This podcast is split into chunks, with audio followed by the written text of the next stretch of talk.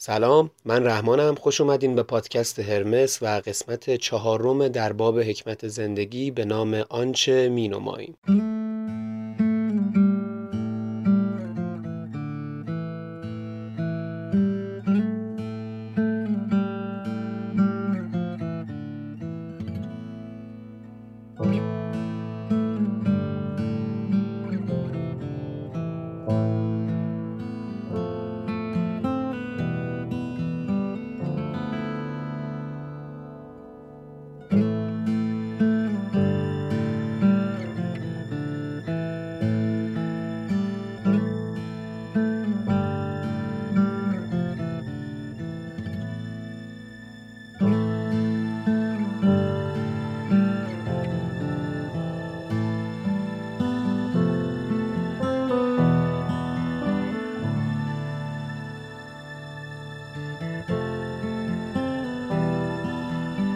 چهارم. درباره آنچه مینماییم. ما در اپیزودهای قبلی آنچه هستیم رو بررسی کردیم آنچه داریم رو هم به طور کامل بهش پرداختیم.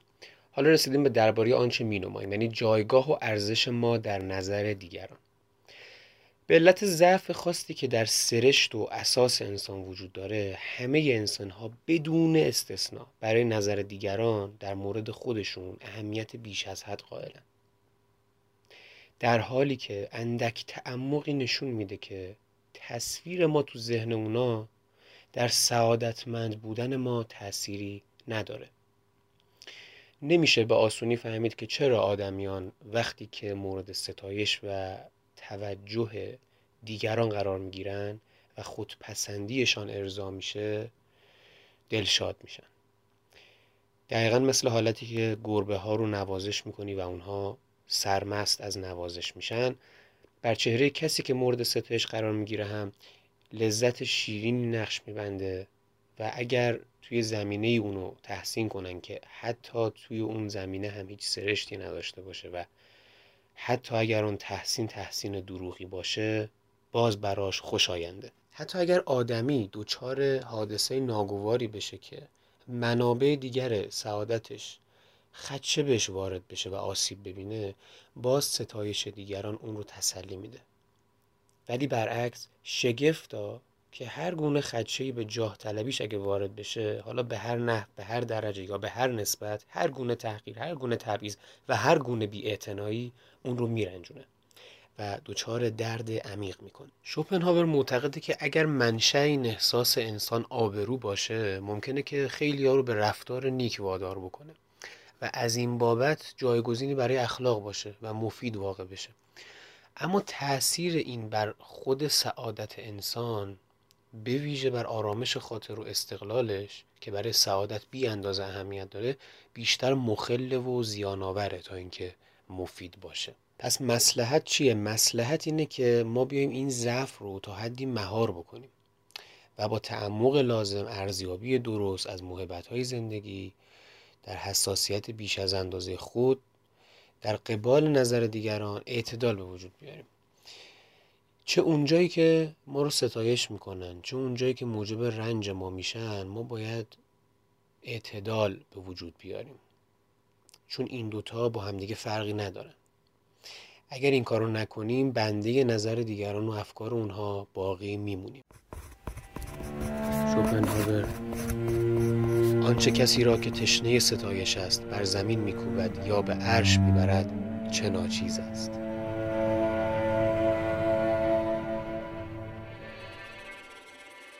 پس به عقیده شوپنهاور ما باید به یه ارزیابی درست برسیم از آنچه که در خود و برای خود هستیم در قیاس با آنچه دیگران درباره ما میاندیشند. این تفاوت ها خیلی مهمه. ما برای پر کردن زمان عمر یا محتوای عمرمون گفتیم که باید از موهبت استفاده بکنیم که تحت عنوان آنچه هستیم و آنچه داریم هستند یعنی در هیته اول اینا قرار می‌گیرن. چرا؟ به این خاطر که شعور خود انسان حوزه تاثیر همه این هاست اما جایگاه اونچه برای دیگرانی و آنطور که از منظر دیگران به نظر می‌رسیم ذهن کسی جز ذهن خود ماست.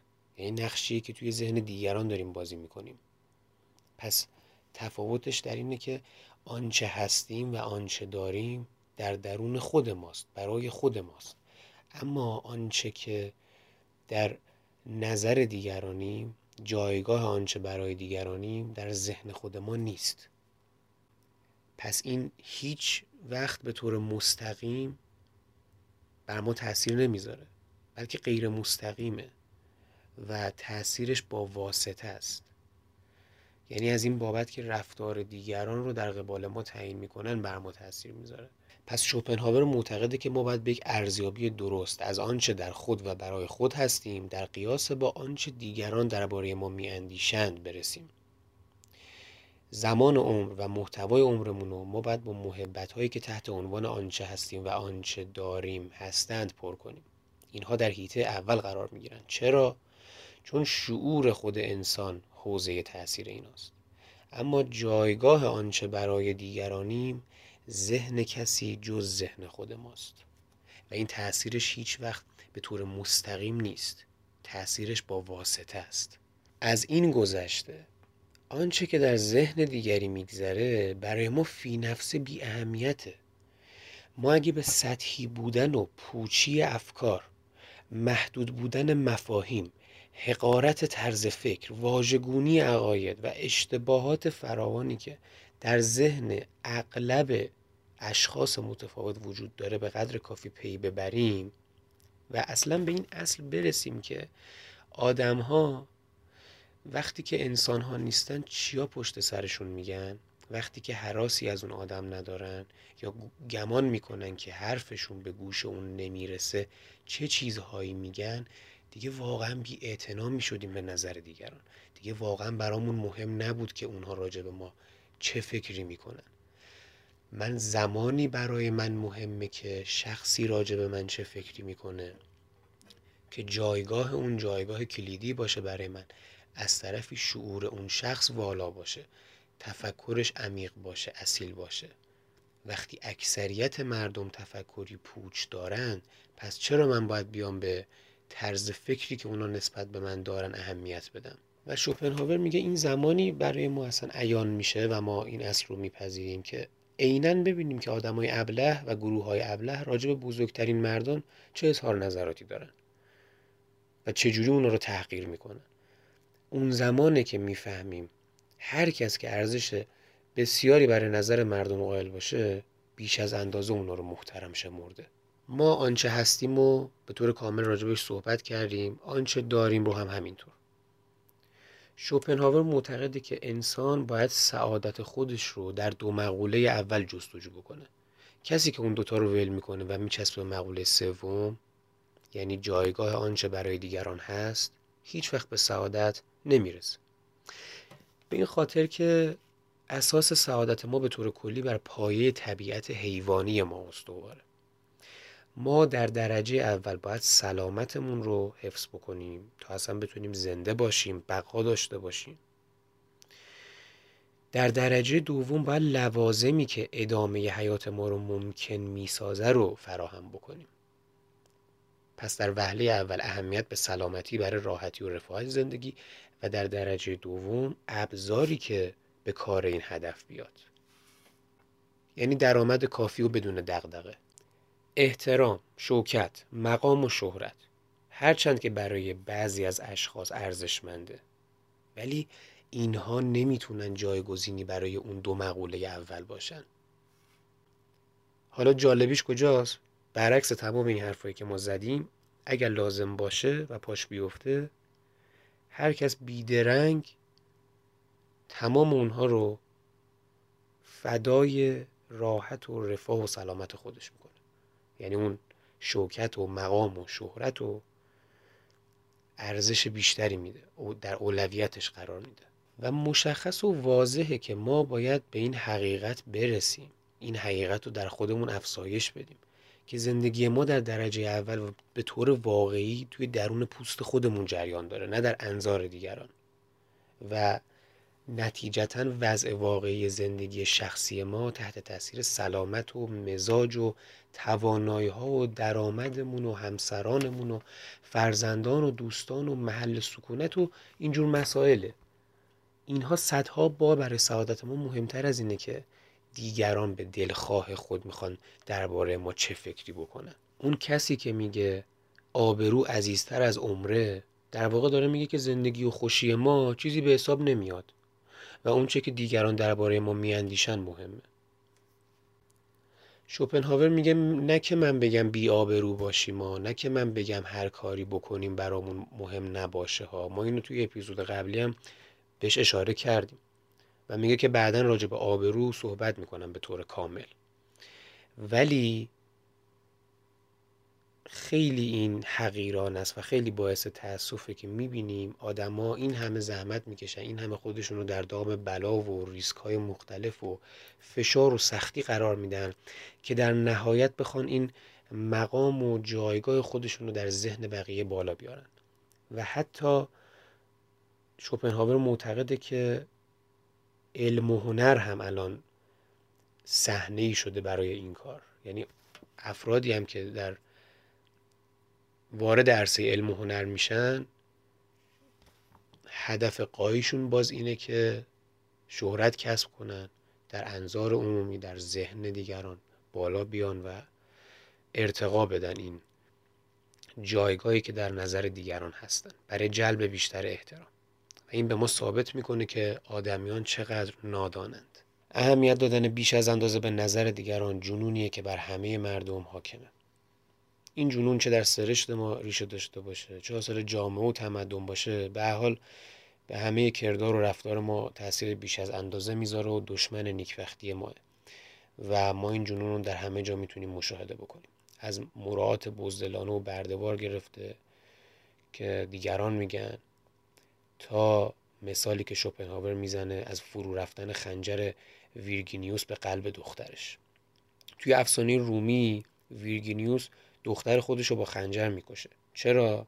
چون کلاودیوس دخترش رو تعقیب کرده بوده و مزاحمش شده بود. حالا نکته جالبی که شوپنهاور میگه میگه البته کسایی که می‌خوان بر انسانها تسلط داشته باشن یا به نحوی اونا رو هدایت بکنن باید از این جنون استفاده بکنن. از این جنون به مسابه وسیله سهل و کارآمد باید استفاده بکنن. به همین خاطر برای اینکه بتونیم انسانها رو به نحوی دستآموز کنیم. زنده نگهشون داریم و اونها رو هدایت کنیم به سمتی که ما می‌خوایم. باید غیرت رو توشون نگه داریم و تقویت بکنیم. یعنی غیرت رو در درجه اول قرار بدیم. اما اگه ما می‌خوایم نیکبخت باشیم وضع باید به طور دیگه ای باشه. باید توجه داشته باشیم که بیش از اندازه به نظر دیگران اهمیت ندیم. ولی تجربه ما ثابت می‌کنه که مردم کماکان توی این خطا اصرار میورزن و قالب مردم بالاترین ارزش رو برای نظر دیگران قائل میشن و دغدغه اونا بیشتر نظر دیگرانه تا آنچه که در فکر خودشون میگذره و مستقیما و بلافاصله با اونها رابطه داره. ببینید شوپنهاور معتقده که این اشخاص نظم طبیعی رو واژگون می‌کنن. به این ترتیب که واقعیت هستی رو نظر دیگران می‌دونند. شعور خودشون رو امری واهی میپندارن. پس بدین نه اون چرا که مشتق شده و ثانویه است به امر اصلی بدل می‌کنن. امر اصلی چیه؟ شعور ماه. امر ثانویه نظر دیگرانه. ولی این اشخاص این نظم طبیعی رو واژگون می‌کنن و احترام و ارزش بیشتری قائلن واسه نظر دیگران تا شعور خودشون. شوپنهاور میگه که من اسم این رو می‌ذارم خودپسندی. میگه خودپسندی لفظ مناسبیه که نشون بدیم که چقدر این افکار و این آدم ها پوچ و بی و از اون که گفتیم به آسانی میشه نتیجه بگیریم که خودپسندی متوسل شدن به وسیله و فراموش کردن هدفه. متاسفانه بسیاری از انسان ها در ارتباط با آنچه که می‌خوان انجام بدن و هر گامی که می‌خوان بردارن اول به نظر دیگران توجه می‌کنن و نیمی از ناراحتی ها و ترس هایی که تا کنون داشتن به خاطر همین قضیه است. اگر این نگرانی ها و این اعتیاد وجود نداشت حتی یک دهم تجملاتی که امروز وجود داشت وجود نمی داشت تفاخر از هر قسمی که باشه تو هر زمینی که باشه ناشی از این نگرانی و غالبا هم چه بهای گذافی رو طلب می‌کنه. اینو میگه حتی توی کودکان هم میشه مشاهده کرد و حتی همه دوره های زندگی. اما توی سالمندی بیشتره. چرا؟ توی اپیزودهای قبلی بهش اشاره کردیم. در سالمندی در سنین پیری توانایی لذت های حسی زایل میشه از بین میره. و تسلط خودپسندی و تکبر بر انسان فقط با تسلط خصت قابل قیاسه. ما گفتیم امیال جنسی لذت های حسی همه اینو از بین میره و چی میمونه برای شخص در سالمندی؟ لذت ذهنی توانایی های ذهنی. و ببینید یه لحظه بهش فکر کنید چقدر وحشتناکتر میشه که آدمی که تمام طول زندگیش رو به این صورت سپری کرده و مدام ارزش گذاری کرده و مدام شعور خودش رو در رتبه پایین تر از نظر دیگران قرار داده وقتی که سالمند بشه و دیگه فقط همراه اصلی زندگیش ذهنش باشه چه حال و روزی می‌تونه پیدا بکنه. و اینجا شوپنهاور کنایه و تمسخری می‌زنه به فرانسویا و معتقده که این فرانسویا زشترین جاه طلبی ها و مزهکترین نوع مباهات ملی و وقیهانه ترین لافزنی ها رو انجام میدن. به این صورت که فرانسوی ها خودشون رو گرند نیشن می‌دونن یعنی ملت بزرگ.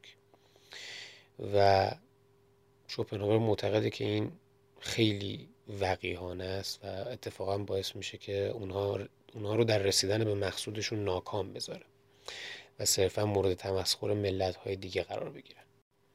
جلوتر یه گزارش مفصلی و شوپنهاور مطرح می‌کنه از روزنامه تایمز در تاریخ 31 مارس 1846 راجع به اعدامیه یه شخصی به اسم توماس ویکس رو اعدام می‌کنن. که این آدم کارآموز کارگاه بوده. که برای انتقام گرفتن از استادکارش استادکار خودش رو به قتل میرسونه حالا داستان از این قرار بوده که توماس ویکس استادکارش رو می‌کشه و در نهایت اینو می‌گیرن و حکم اعدامش صادر میشه و خب این می‌دونسته که در نهایت قرار بمیره. اما مهمترین مسئله که اون لحظه براش وجود داشت یعنی دغدغه اساسیش این بوده که چه تأثیری می‌تونه روی جمع تماشاگرا بذاره. و در فکر اونها از اون چی به جای میمونه. همچنین یه مثال دیگه ای می‌زنه از یه شخص دیگه به اسم لاکومته که توی همون سال حالا به جرم سوء قصد به جان شاه اعدام میشه.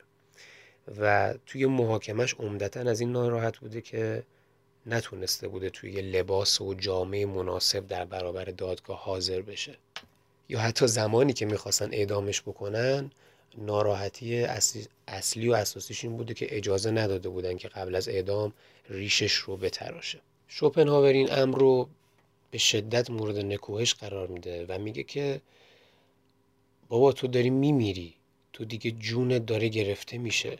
دیگه بالاتر از مرگ نداریم که. آخر خطه. و این بر اساس مثلا بلایای طبیعی و ناگهانی نبوده که من آگاه هم از این موضوع که فردا در قرار در فلان ساعت اعدام بشم. پس تو که داری میدون می‌دونی که قراره که اعدام بشی و جونت گرفته بشه باز دقدقت اینه که تو چه لباسی باشی چجوری به نظر بیای و در دقایق آخر یعنی تا لحظه آخر چی از تو توی فکر بقیه میمونه. این خیلی مسخره و حقیران است. و علت اینکه این مثال ها رو می‌زنه و در نهایت عقیده خودش رو میگه به نظر من اینه که نشون بده چقدر این امر جدیه.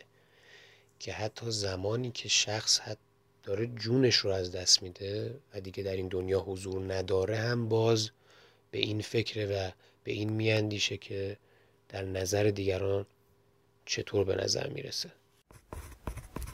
شوپنهاور.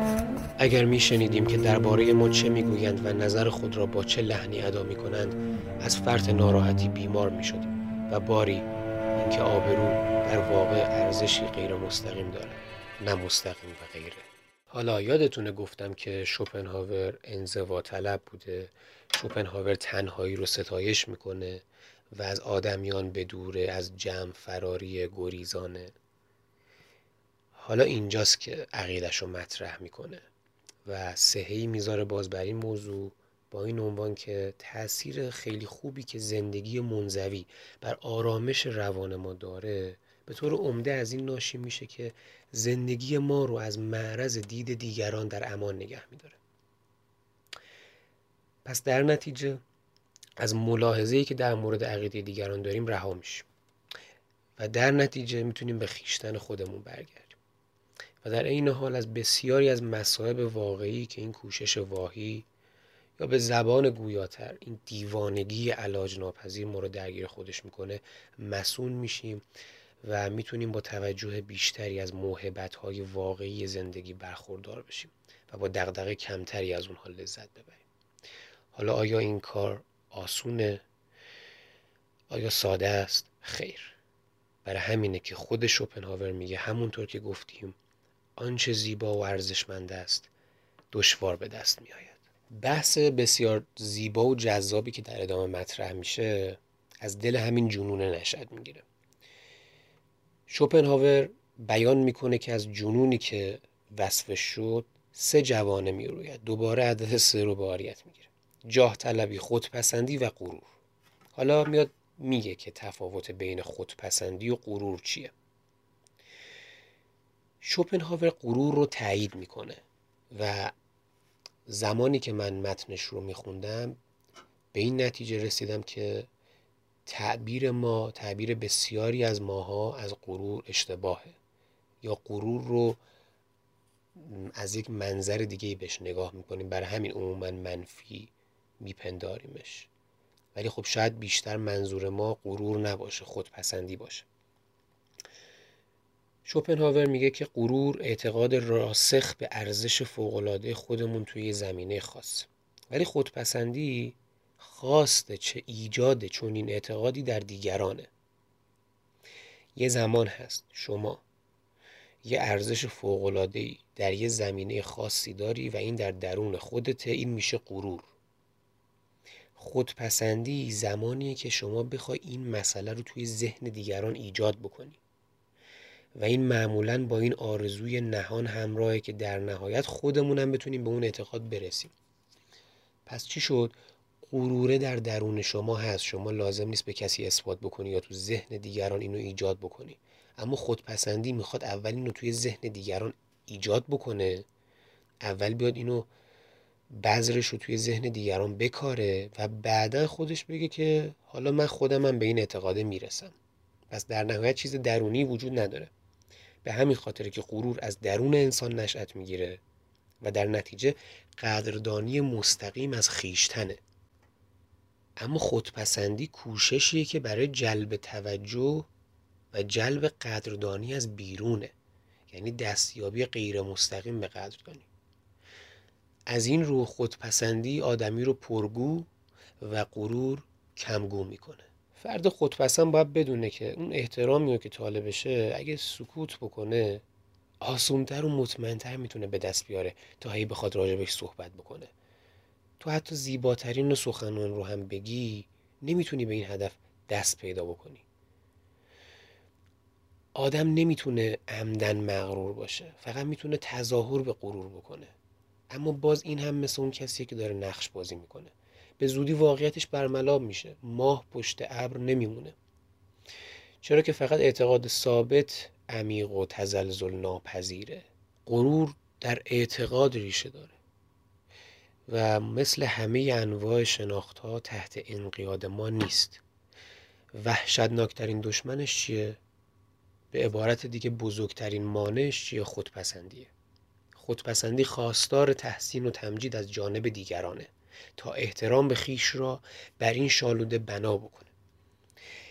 حالان که اساس غرور اعتقادی به خیشتن است که از پیش وجود دارد. اما بریم سراغ غرور. شوپنهاور میگه که غرور دائما مورد سرزنش و تقبیح قرار می‌گیره.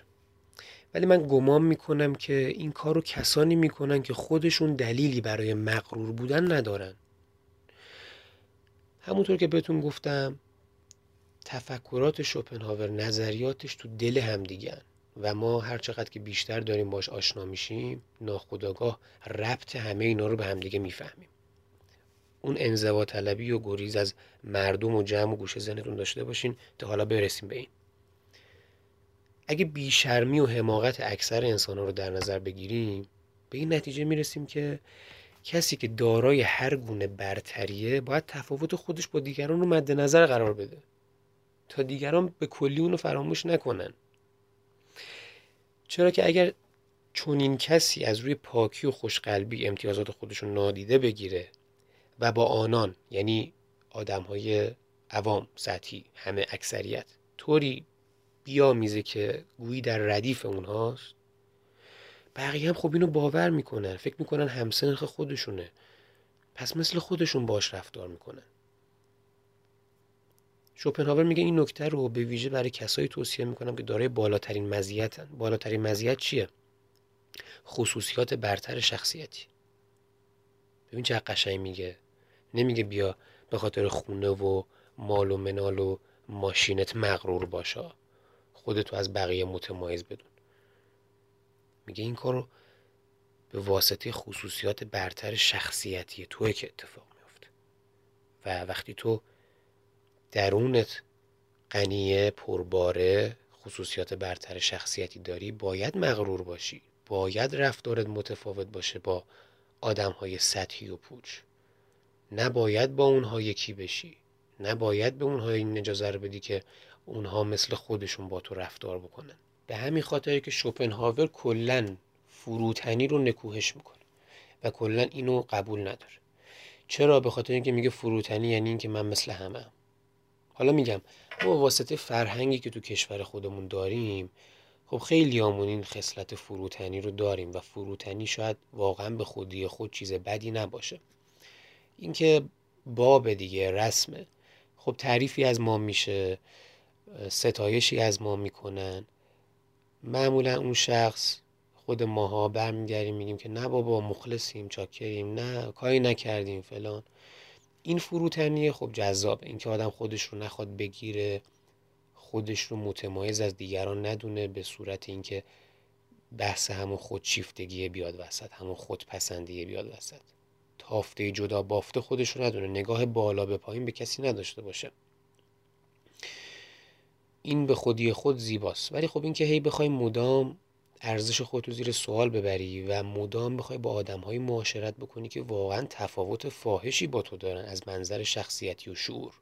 خب این آسیب میرسونه به خودت.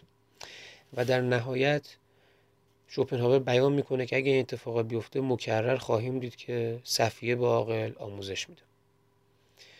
این ضرب المثل عربی فوق است که با بردگان مزاح مکن. زیرا دیری نخواهد گذشت که نشیمنگاه خود را به تو نشان خواهند داد. و هوراس هم در نهایت میگه که غروری رو که شایسته آنی بر خود روا دار. این خیلی زیباست. دوباره تکرارش می‌کنم. غروری را که شایسته آنی بر خود روا دار. در نهایت بحث غرور رو با این عنوان به پایان می‌بره که مبتزل ترین نوع غرور غرور ملیه. برای همین هم بود که اونجا اشاره کردم که فرانسوی ها رو مورد نکوهش قرار میده به همین خاطر. چرا که فرانسوی ها معتقدن که گرندیشنن ملت بزرگن و حتی جالبیش اینه که خب شوپنهاور خودش آلمانیه و حالا بیان می‌کنه در متنش که آلمانی ها اینطوری نیستن. این رو باید بررسی کرد که آیا در اون زمان تفکرات فاشیستی در آلمانی ها به این شکل غالب بوده یا نه. ولی به هر حال حتی خود شوپن شوپنهاور به عنوان یک آلمانی بیان می‌کنه که یک سری انجمنهایی هست به اسم برادران آلمانی که اینا گروه های ملیت پرستن و اینا. حتی خودش اونا رو مورد نقد و نکوهش قرار میده. و معتقده که حالا اینطور نیستش منی که آلمانیم خودم بیام نظریه خودم رو نقص کنم. و در کل مبتزل ترین نوع غرور غرور ملیه. چرا که باز بیان می‌کنه که شخصیت بسیار مهمتر از ملیته. و سزاوار اینه که هزار بار بیشتر مورد توجه قرار بگیره. بریم سراغ مقوله مقام. استاد میگه که مقام در نظر توده عامی و مردم بیفرهنگ بسیار پر اهمیت. و خب فوایدش توی دستگاه دولت فراوان. اما مقام صرفا اعتبار عرفی داره. این یعنی چی؟ یعنی ارزشش ساختگیه. یه چیز قراردادیه دیگه. ما اومدیم یه اسمی گذاشتیم مثلا تو رئیسی تو از اون یکی بالاتری تو مقام یه لول مقامت بالاتر و به همین صورت. بنابراین تاثیرش کسب احترام ظاهریه و همه این نمایش مزهک برای توده مردم مدال افتخار سفته که به نام عقیده عمومی کشیدن. ارزشون به اعتبار صادر, صادر کنندش حالا شوپنهاور میگه که به عقیده من از یه طرف حالا این مفیده که میان مدال افتخار میدن. اما بعد روی مدال افتخار بنویسن که این مرد مانند شما نیست زیرا او خدمتی کرده است. می‌بینید؟ یعنی در این حد این آدم تند و تیزه توی این زمینه. همون بحث فروتنی که مطرح کردم. میگم فروتنی نداریم. فروتنی یعنی همه مثل همن. پس همه بیارزش و پوچن. کسی که با ارزشه کسی که ویژگی ها و توانایی های برتر شخصیتی داره باید متمایز بشه. پس روی مدال افتخار باید بنویسن که این مرد یا این زن مانند شما نیست زیرا او خدمتی کرد. حالا میگه اگه همین نشانه افتخار تعدادش زیاد بشه و غیر منصفانه صادر بشه ارزش خودش رو از دست میده. به خاطر همین امیران باید در اعطای اون همونقدر محتاط باشن که هر بازرگان هنگام امضای سفته احتیاط می‌کنه در این حد باید وسواس به خرج بدی وقتی که می‌خوای مدال افتخاری رو به کسی اهدا بکنی. چرا که مدال افتخار باید برای خدمات برجسته اعطا بشه.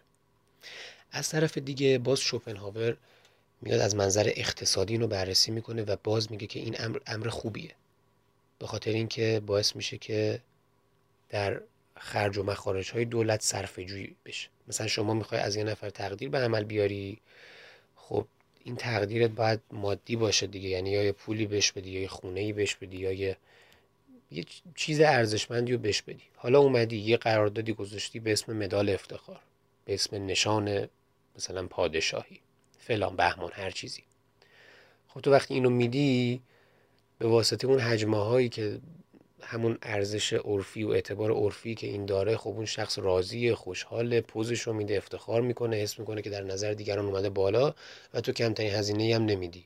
و حتی این منت هم همیشه رو سرش میمونه که مثلا فلان مدال افتخار یا نشان رو داره. از مقام که عبور بکنیم می‌رسیم به بحث مهم آبرو که شوپنهاور خیلی براش مهمه. به خاطر همین خیلی مفصل راجبش صحبت می‌کنه یه تعریفی ارائه میده شوپنهاور که خودش کیف می‌کنه.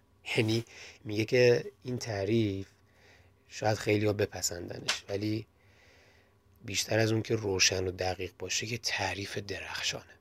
اما ببینیم تعریف چیه. من آروم می‌خونم و دو بار هم تکرارش می‌کنم به این خاطر که واقعا تعریف تعریف درخشانیه. آبرو وجدان بیرونی است و وجدان آبروی درونی. آبرو وجدان بیرونی است و وجدان آبروی درونی. آبرو میگه که از حیث عینی عقیده دیگران در خصوص ارزش ماست. اما از نظر ذهنی بیم ما از عقیده دیگران بیم از عقیده دیگران برای کسی که آبرو داره از حیث تاثیر بسیار مفیده اگرچه که این تاثیر به هیچ وجه تاثیر اخلاقی نیست. پس متوجه تعریف اولیه شدین. گفتیم آبرو وجدان بیرونیه. و در ادامه گفتیم آبرو از حیث عینی عقیده دیگران در خصوص ارزش ماست. ببین وچه بیرونیش برای همینه دیگه. وجدان بیرونی یعنی چی؟ مفهوم وجدان رو یه لحظه در ذهنتون بهش فکر بکنید. حالا وجدان بیرونی. میشه عقیده دیگران در خصوص ارزش ما از بیرونه. اما خود وجدان چیه؟ آبروی درونی. چقدر قشنگ و زیبا با این کلمات و الفاظ بازی می‌کنه. وجدان آبروی درونیه. پس وجدان چیه؟ ذهنیه. چرا؟ چون بیم ما ترس ما از عقیده دیگرانه. این دیگه در درون خودمون از بیرون نیست. ترس در درون ما نه از بیرون. به همین خاطره که وجدان آبروی درونه آبرو وجدان بیرونه. حالا این ریشه احساس آبرو یا ننگ توی هر کسی که کاملا فاسد نشده باشه وجود داره. توی همه جا برای آبرو ارزش والای قائله. حالا ببینیم ریشه و منشأش از کجاست؟ فلسفهش چیه؟ چرا اصلا اینطوریه؟ ببینید خب انسان به تنهایی توانایی چندانی نداره و مثل رابینسون کروزو در جزیره متروک به سر می‌بره. انسان فقط در جمع دیگرانه که واجد ارزش میشه و می‌تونه از عهده خیلی از کارا بر بیاد. به محض اینکه شعور آدم یه مقدار رشد می‌کنه به این امر آگاه میشه که دلش می‌خواد یعنی عضو مفیدی توی جامعه انسانی شمرده بشه. یه عضوی که قادر در حد توانش و وظیفش موثر باشه و از امتیازات جامعه انسانی هم بهره مند بشه.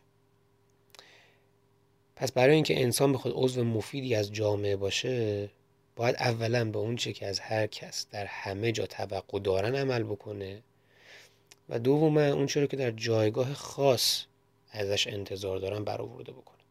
پس ما یه سری اصول کلی داریم که همه انتظار دارن اینها بهش عمل بشه. من جمله احترام من جمله اینکه دیگه ساده تعیناشو دارم میگم صرفا برای اینکه مفهوم جا بیفته. اینکه شما سلام کنی به هم دیگه احوال پرسی بکنی. یک سری مسائلی که اگه شما انجام ندین تعجب می‌کنن بقیه. آبروی شما زیر سوال میره. حتی آراسته بودن می‌تونه عضوی از این گروه باشه. اما خب یه سری از مسائل هستن که به طور خاصه یه موقع از شما توی سازمان کار می‌کنی توی شرکتی کار می‌کنی. یک سری وظایف به طور خاص درگیر شماست. کسی که در بانک کار می‌کنه یک سری وظایفی داره که اون کسی که توی یه باشگاه مربی ورزشیه شامل اون نمیشه. به همین خاطر اینا با هم دیگه متفاوته. حالا ما برای اینکه آبرو رو حفظ بکنیم باید هم به اون جنبه های عمومی دقت داشته باشیم و عمل بکنیم هم به این جنبه هایی که به طور خاص برای هر کسی اما حالا زمانی که یه مقدار میگذره خود همون انسان به زودی می‌فهمه که مفید بودنش به این بستگی نداره که در مورد خودش چه فکری می‌کنه. بلکه دیگران در موردش چه فکری میکننه که مهمه. پس به همین خاطر مدام تلاش می‌کنه تلاش شدید می‌کنه که نظر مساعد دیگران رو جلب کنه. حالا هر دو اینا با احساسی که از آغاز در نهاد نوع بشره پدیدار میشه. که اون رو احساس آبرومندی یا حتی از دیدگاه دیگر احساس شرم مینامه.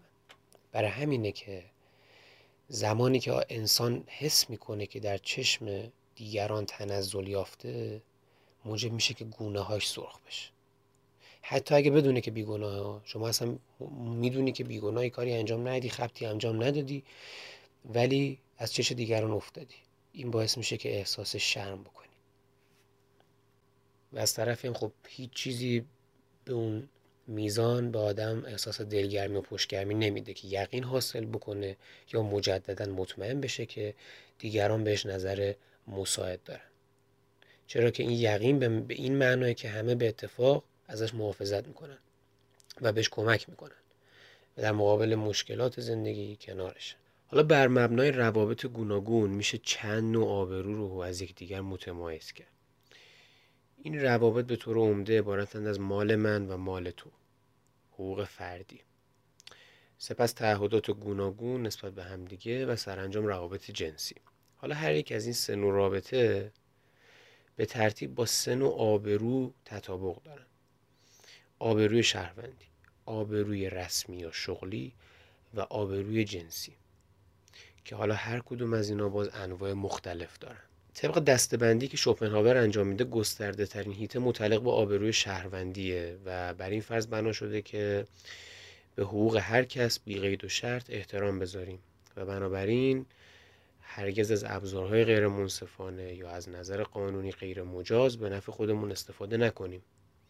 این نوع آبرو اساسا شرط لازم روابط متقابل میان آدمیان و در اثر تنها یک عمل که به وضوح و شدت مخالف این روابط باشه به باد میره که حالا قانون براش هست مجازات براش هست و اینجور موارد.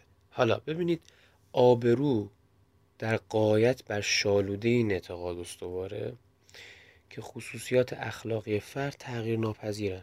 یعنی فقط یه عمل بد یک عمل بد. دلالت بر این داره که به محض اینکه فرد توی همون شرایطی که عمل و بد رو انجام داده قرار بگیره به علت اون خصوصیات اخلاقی باز هم همونطور رفتار می‌کنه. اصلا ما یه کلمه داریم در زبان انگلیسی که آن کلمه کاراکتره کاراکتر به معنی خوشنامی حیثیت و آبروه. اصلا تاییدیه بر همین مطلبی که الان گفتیم. درست به همین علتی که میگن آبروی رفته باز نمیگرد. مگر اینکه حالا اشتباهی مثل افترا یا سوء تعبیر موجبش شده باشه.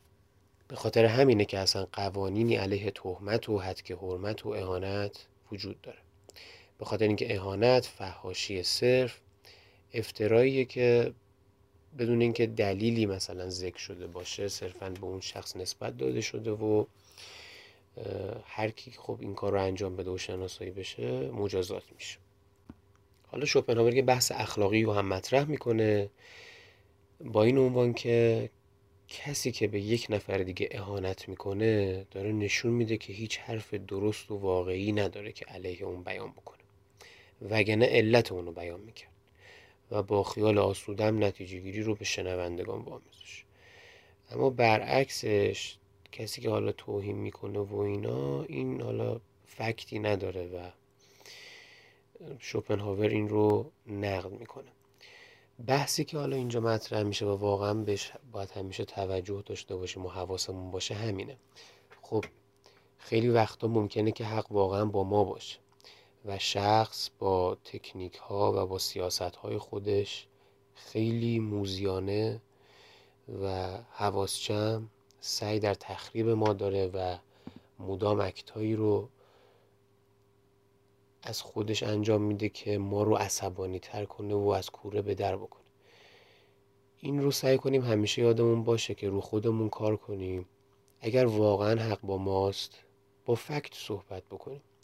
هیچ چیزی به اندازه فکت نمی‌تونه خفه کنه شخص مقابل رو. نمی‌تونه.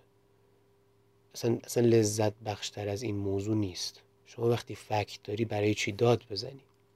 برای چی اهانت بکنی؟ برای چی اصلا خشمگین بشی؟ فکت رو ارائه میدی. حالا در نهایت یا حرف شما پذیرفته میشه یا نمیشه. در هر دو صورت اینکه شما توهین بکنی اهانت بکنی داد و بیداد بکنی راه به جایی نمی‌بره. اما وقتی با آرومی و با شخصیت فکتت رو ارائه میدی حقیقت رو بیان می‌کنی دیگه داری تصمیم گیری و قضاوت رو می‌ذاری به عهده شنوندگان. و حتی اگه زمانی در حقت اجحاف هم بشه و رأی اشتباهی صادر بشه باز به وقتش آیندگان با بررسی اون واقعه اگر واقعا حق با تو بوده باشه بهش پی می‌برن. پس نیم خودمون رو عصبانی بکنیم و مورد اهانت قرار بدیم. کسی دیگه ای رو. نکته دیگه که خیلی جالبه. آب رو از بابتی ماهیت سلبی داره. ولی شهرت برعکسش ماهیت ایجابی. حالا توضیح میدیم اصلا ماهیت سلبی یعنی چی؟ ماهیت ایجابی یعنی چی؟ اما تا اینجا داشته باشیم که آبرو سلبیه ماهیتش شهرت ایجابیه. یعنی چی؟ یعنی اینکه فرد آبرومند یک انسان استثنایی نیست ولی فرد مشهور استثنائیه هممون توافق داریم دیگه بر سر این گذاره به خاطر همین شهرت رو باید کسب کرد. ولی آبرو رو فقط نباید از دست داد. پس آبرو ماهیتش سلبیه شهرت ایجابیه. چرا؟ آبرو استثنایی نیستش که آبرو رو همه باید داشته باشن. اما شهرت استثنایی هر کسی مشهور نیست. به همین خاطر شهرت رو باید به دست آورد. ولی آبرو رو که به دست نمیارن همه از اول به صورت پیشورز آبرو رو دارن. باید مواظب باشیم که آبرومون از دست نره. پس به این خاطر که آبرو ماهیتش سلبیه شهرت ماهیتش ایجابیه. یه مثال جالب و قشنگ که شوپنهاور در این زمینه می‌زنه اینه که احترامی که برای سالمندان قائلن بر این مبنایی که توی طول عمر خودش اون شخص سالمند تونسته آبروی خودش رو حفظ کنه. این خیلی قشنگه دیگه. یعنی یه شخصی که پیر مرده رو شما می‌بینی حالا 60 سال 70 سال 80 سالشه اینکه اینقدر حالا بهش احترام می‌ذارن اینا این درست به نوعی به این خاطره که آقا خانوم شمایی که هفتاد سال هشتاد سال عمر کردی تونستی توی این هفتاد سال هشتاد سال آبروی خودت رو حفظ کنی. پس قابل احترامی باید بهت احترام گذاشته بشه. حالان که در مورد جوانان یعنی احترام به جوانان فرض بر اینه که آبروشون رو حفظ خواهند کرد. ولی هنوز این امر به اثبات نرسیده. و در واقع مثل یک وام اعتباریه. خیلی جالبه ها. یعنی آبرو نزد جوانان مثل یک وام اعتباریه که باید قسطاش رو تا آخر عمر و سالمندید پرداخت بکنی پس اگه جوونی و به احترام می‌ذارن به این خاطره که پیشفرزشون اینه که می‌خوای احترام تو همیشه حفظ کنی. می‌خوای آبرو تو حفظ کنی. پس سعی کن که وامی که در دستاری رو مراقب قسطا و بازپرداختهاش باشی و نذاری که چکت برگشت بخوره و این آبرو از دست بره. پس علت احترام گذاشتن صرفا به خاطر طول عمر نیست. به این خاطر که شوپنهاور میگه اگه اینطوری باشه که بعضی از حیوانات از انسان هم بیشتر عمر می‌کنن. پس بریم به اونا بیشتر احترام بذاریم. و اصلا به سن و سال نیست. و بیان می‌کنه که ضعف پیری بیشتر از اینکه موجب احترام بشه مراقبت و ملاحظه می‌خواد. یعنی اینقدر که افراد تاکید می‌کنن که احترام شخص بزرگتر از خودتون نگهدار بیشتر ما باید مراقبت بکنیم و ملاحظه بکنیم. و حالا اون بحثایی که راجع به آبرو مطرح شد. بعد جالبه یه بحث شگفت آوری که از نظر خودش مطرح می‌کنه اینه که میگه برام عجیبه انقدر تاکید میشه که به موی سپید احترام بذاریم مثلا میگه اصلا این احترام به موی سپید مادرزاد یعنی واقعا غریزیه. حالا شوپنهاور میاد میگه من یه نشونه دیگه دارم که این خیلی مطمئن تره تا موی سپید. اونم چیه؟ چین و چروکه. چین و چروک صورته. ولی هیچ کس نمیاد بگه به چین و چروکش احترام بذار همه میگن به موی سفیدش احترام بذار کسی حرف از احترام به چین و چروک نمی‌زنه. چیزی که متداول احترام به موی سپیده و جا داره حالا در این بین که حالا صحبت شد. واقعا من خودم هم همیشه به این موضوع فکر کردم. این عقیده منه الان. نمی‌دونم در آینده چه تصمیمی بگیرم. ولی دارم فکر می‌کنم که من هیچ وقت بر فرض اگه در آینده چین و چروکی به صورتم بیفته نمیرم و تزریقاتی انجام بدم یا حالا کارهایی بکنم که اینها رو از بین ببرم. با احترام به تمام کسایی که این کارو می‌کنن و که تصمیم کاملا شخصیه و اصلا به ما ربطی نداره. خودم رو دارم میگم. به این خاطر که معتقدم ما اصلا با اون چین و چروک هاییم که زیباییم. در هر برهه از زندگی انسان خب یک شکلیه. به یک نوعیه. وقتی کودکی وقتی نوجوانی جوونی بدن قوی داری پوست شفاف داری. وقتی که جلو میری من به این چین و چروک ها به دید احترام می نگرم این چین و چروک ها علکی بر صورت من بر پیشانی من نقش نمی بندن. این چین و چروک ها پشتش داستان های غم های رنج های و درد های که من واسه تک تک اونها احترام قائلم. پشت این چین و چروک ها خروار خروار تجربه درد رنج غم فکر تفکر همه اینها نهفته است. پس من چرا بیام این رو بخوام مخفیش بکنم یا از بین ببرمش؟ از طرف دیگه من اون چین و چروک ها اون سپیدی مو نماد گذر عمر منه. نماد اون برهی که من درش هستم و این داره به من یادآوری می‌کنه که من در کجا ایستادم. و این به شخصه برای من بسیار حائز اهمیته بریم سراغ آبروی رسمی. آبروی رسمی عبارت از عقیده دیگران درباره اینکه آیا اون آدم برای سمت خودش واقعا واجد همه خصوصیات لازم هست یا نه. برای همین بود که موقعی که داخل دستبندی ها معرفی می‌کردیم گفتیم آبروی رسمی یا شغلی؟ یعنی اینکه وظایف شغلیشو آیا به وقت انجام میده یا نه حواسش هست یا نه. و بیان می‌کنه که هرچی که دامنه تاثیر و وظایف کسی توی دولت بیشتر باشه یعنی هرچی سمتش بالاتر باشه نفوذش بیشتر باشه. دیگران باید به توانایی فکری و خصوصیات اخلاقیش که اونو لایق اون سمت می‌دونن اعتقاد بیشتری داشته باشن. به خاطر همین هرچی که شخص بلند مرتبه تر باشه درجه احترامی که بهش می‌ذارن بالاتره و به صورت عنوان نشان افتخار و حالا رفتاری که زیر دستاش باش می‌کنن ظاهر میشه. و خب کسی که وظایف خاصی رو به عهده داره همیشه بیشتر مورد احترام واقع میشه تا شهروند عادی. بحث به شدت زیبایی که شوپنهاور توی این قسمت مطرح می‌کنه اینه که کسی که توی منصبیه حرمت اون منصب ایجاب می‌کنه که به خاطر همکارا و جانشینانش اون منصب رو محترم بشماره. حالا چجوری ما میشه منصب و محترم بشمریم با انجام وظیفه دقیق. با انجام دادن کارها سر وقت. با مسئولیت پذیر بودن. ما داریم به اون جایگاه و منصب احترام می‌ذاریم. و احترام به منصب دولتی احترام به خادمان دولت است. مانند پزشکان و وکیلان معلمان رسمی و همه فارغ و تحصیلان خلاصه هر کس که او را رسما برای کار فکری دارای صلاحیت شناختن اما آبروی جنسی برای آبروی جنسی شوپنهاور میگه که ما باید نگاه دقیق تری به موضوع داشته باشیم و یک سری پایه ها و ریشه ها رو باید بررسی کنیم. چرا که بررسی اونها ضروری. آبروی جنسی رو طبق ماهیت طبیعی به آبروی زنان و آبروی مردان تقسیم می‌کنه و در هر دو طرف یک روحیه همبستگی گروهی وجود داره که هر دو گروه هم از غذا به خوبی بهش آگاهن. از این دوتا آبروی زن اهمیت بسیار بیشتری داره. از نظر شوپنهاور. به خاطر اینکه تو زندگی زن رابطه جنسی امر عمده رو تشکیل میده. از الان بگم. توی اپیزودهای قبلی هم گفتم فکر می‌کنم که اپیزود اول بود. شوپنهاور عقاید به شدت تند و تیزی نسبت به زنان و کودکان داره. و از اونجایی که قطعا در پادکست ما شنونده های خانم داریم. ممکنه که این مسائل براشون ناخوشایند باشه.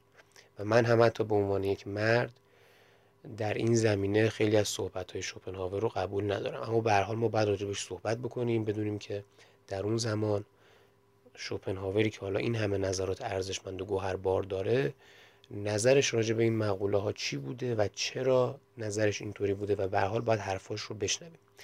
و ما هیچ وقت بر اساس یک دو نظریه و چند نظریه کل یک شخص رو زیر سوال نمی‌بریم و این موجب نمیشه که ما از شوپنهاور زده بشیم یا حالا اگه خانوم هستیم کلا دیگه نخوایم حرفاشو بشنویم.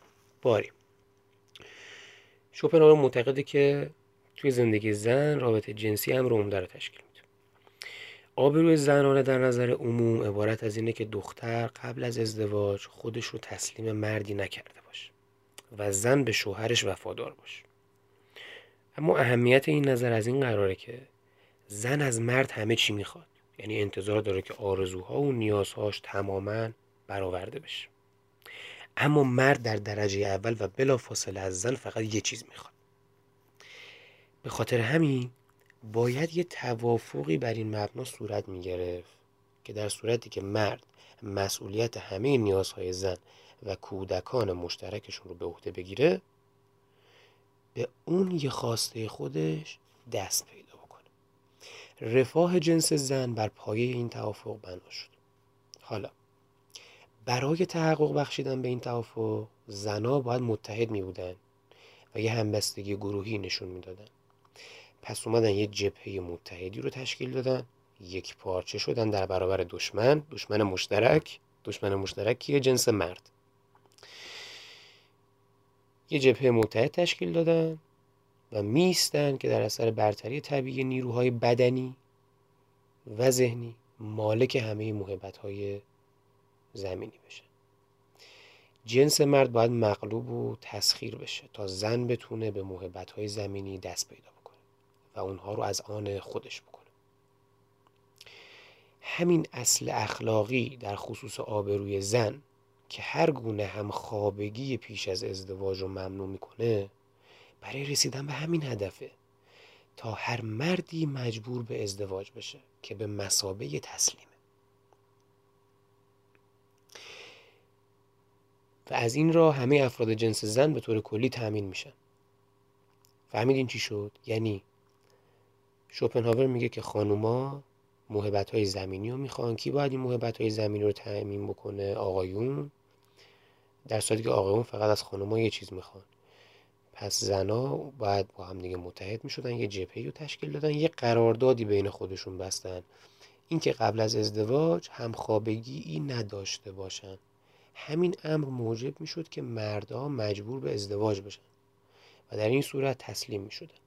و در نهایت زنها تک به تک صاحب تمام موهبت های زمینی می شدن. حالا گفتیم که خانوما جبهه متحدانه تشکیل دادن و اینا یه نظارت سختگیرانه هم باید روی این باشه دیگه که بتونن به این اصل اخلاقی دست پیدا بکنن و این همه این فرهنگش رواج پیدا بکنن. به خاطر همین زنا با روحیه همبستگی گروهیشون مراقب رعایت این اصل توی بین اعضا هستن. بین اعضای جنس خودشون. به خاطر همینه که هر دختری که با همخوابگی قبل از ازدواج به جنس زن در کل خیانت کرده بود ترد می‌شد. یعنی اونا می‌گفتن که تو قبل از ازدواج رفتی با یکی خوابیدی این قرارداد رو نقض کردی. داری همبستگی ما رو نقض می‌کنی. به خاطر همین خود ما زنها خود ما جامعه زنها تو رو ترد می‌کنیم. بنابراین شخصی که ترد می‌شد آبروش می‌رفت. هیچ زنی هم نباید بعد از اون باش معاشرت می‌کرد و مثل کسی که به تاون مبتلاه باید ازش پرهیز می‌کرد. زن زناکار هم همین سرنوشت رو داشت. یعنی کسی که پیمان به انقیاد در آوردن مرد رو زیر پا می‌ذاره و با نمونه که عرضه می‌کنه موجب میشه که مرد از تن دادن به ازدواج بترسن شامل همین مجازات می‌شد. یعنی اساسا اصل بر اینه که اگه قرار باشه که قبل از ازدواج هر کدوم از ماها بریم و همخوابگی داشته باشیم که دیگه اصلا این اصل از بین میره. دیگه مرد میگه که من چرا بعد اصلا ازدواج بکنم؟ چه کاری اصلا؟ من که اون یه خواسته اساسی رو می‌خوام. خب وقتی اینا بدون ازدواج راضیان و دارن به این قضیه تن میدن خب من برای چی ازدواج بکنم؟ به خاطر همینه که زنان نظارت دقیق می‌کردن. و خیلی جالبه یعنی ما اگه بخوایم از منظر تاریخی به این قضیه نگاه کنیم خیلی دیدگاه شوپنهاور در نوع خودش قابل تعمله و ما رو به فکر فرو می‌بره. و اگه بخوام با عصر و زمونه الان مقایسه بکنیم مطمئنا خیلی نظرات تغییر پیدا کرد. و الان میشه گفت اصلا به اون صورت نیست. چه بسا نه تنها مرد بلکه خود زنها از ازدواج فراری به هزاران دلایل. و چه بسا همه راضی شدن که پیش از ازدواج به همخوابگی تن بدن. این دیگه درست و غلطش بر عهده شماست و تفکر و اون نظریه شخصی که هر شخص داره. اما ما اینجاییم که بدونیم شوپنهاور چی گفته و از طرفی از منظر تاریخی این رو بررسی بکنیم. به خاطر همین به نظر من مقوله جالبیه.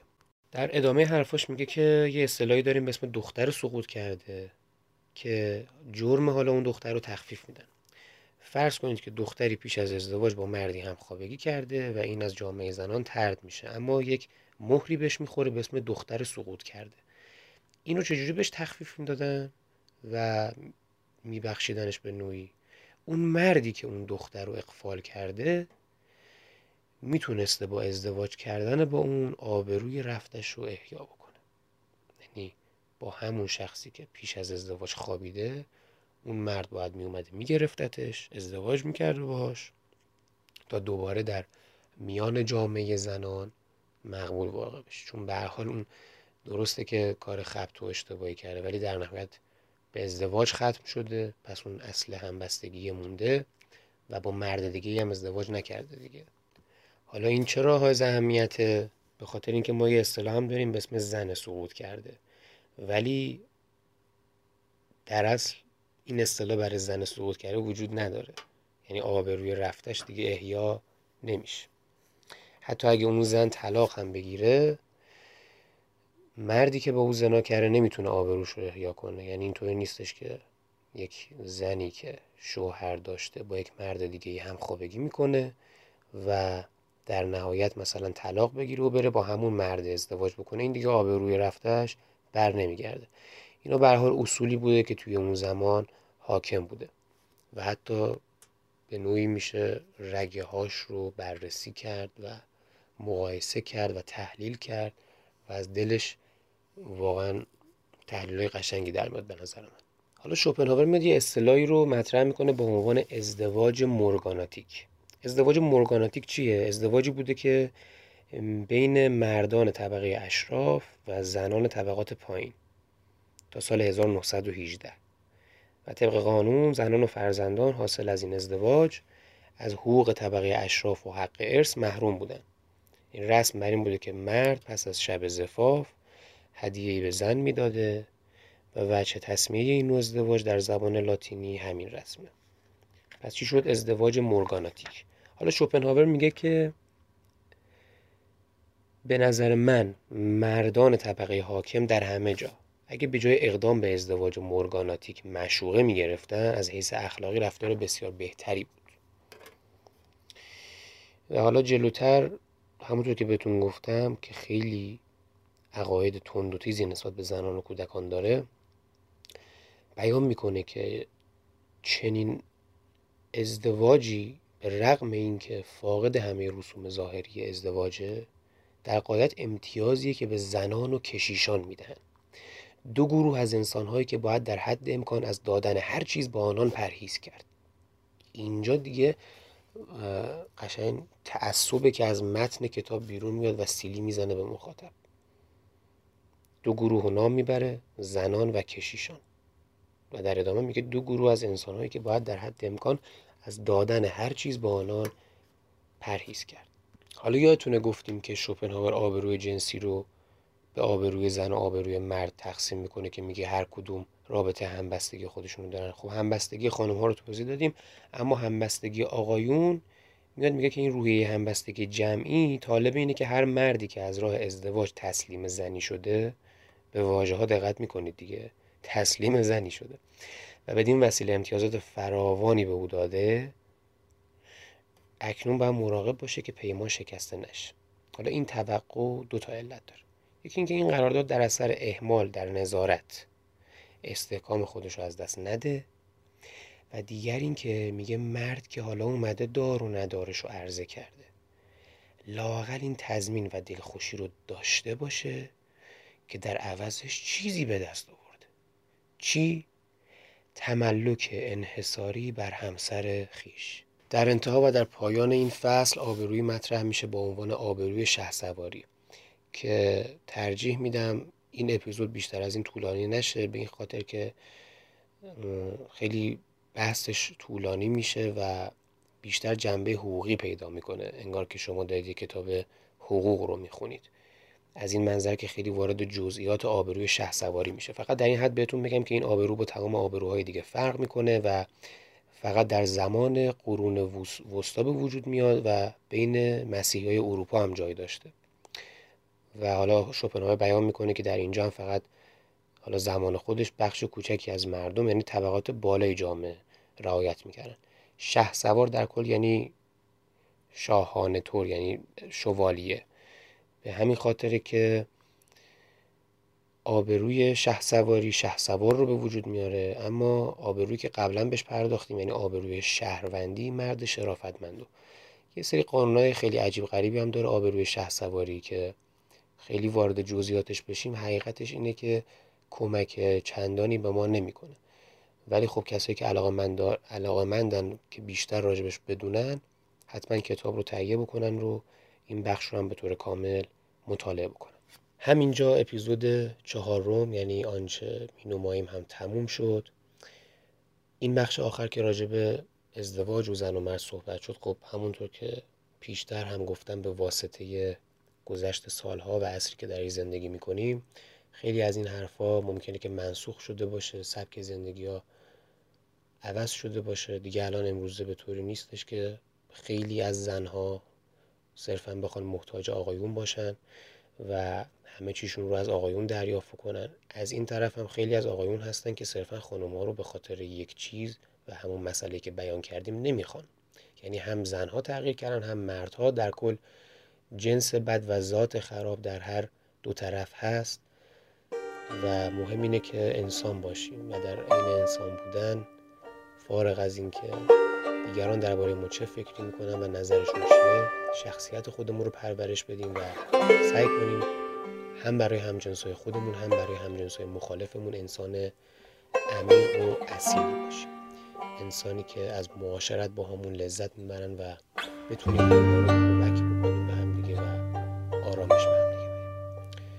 کلی مراقب خودتون باشیم فعلا خداحافظ.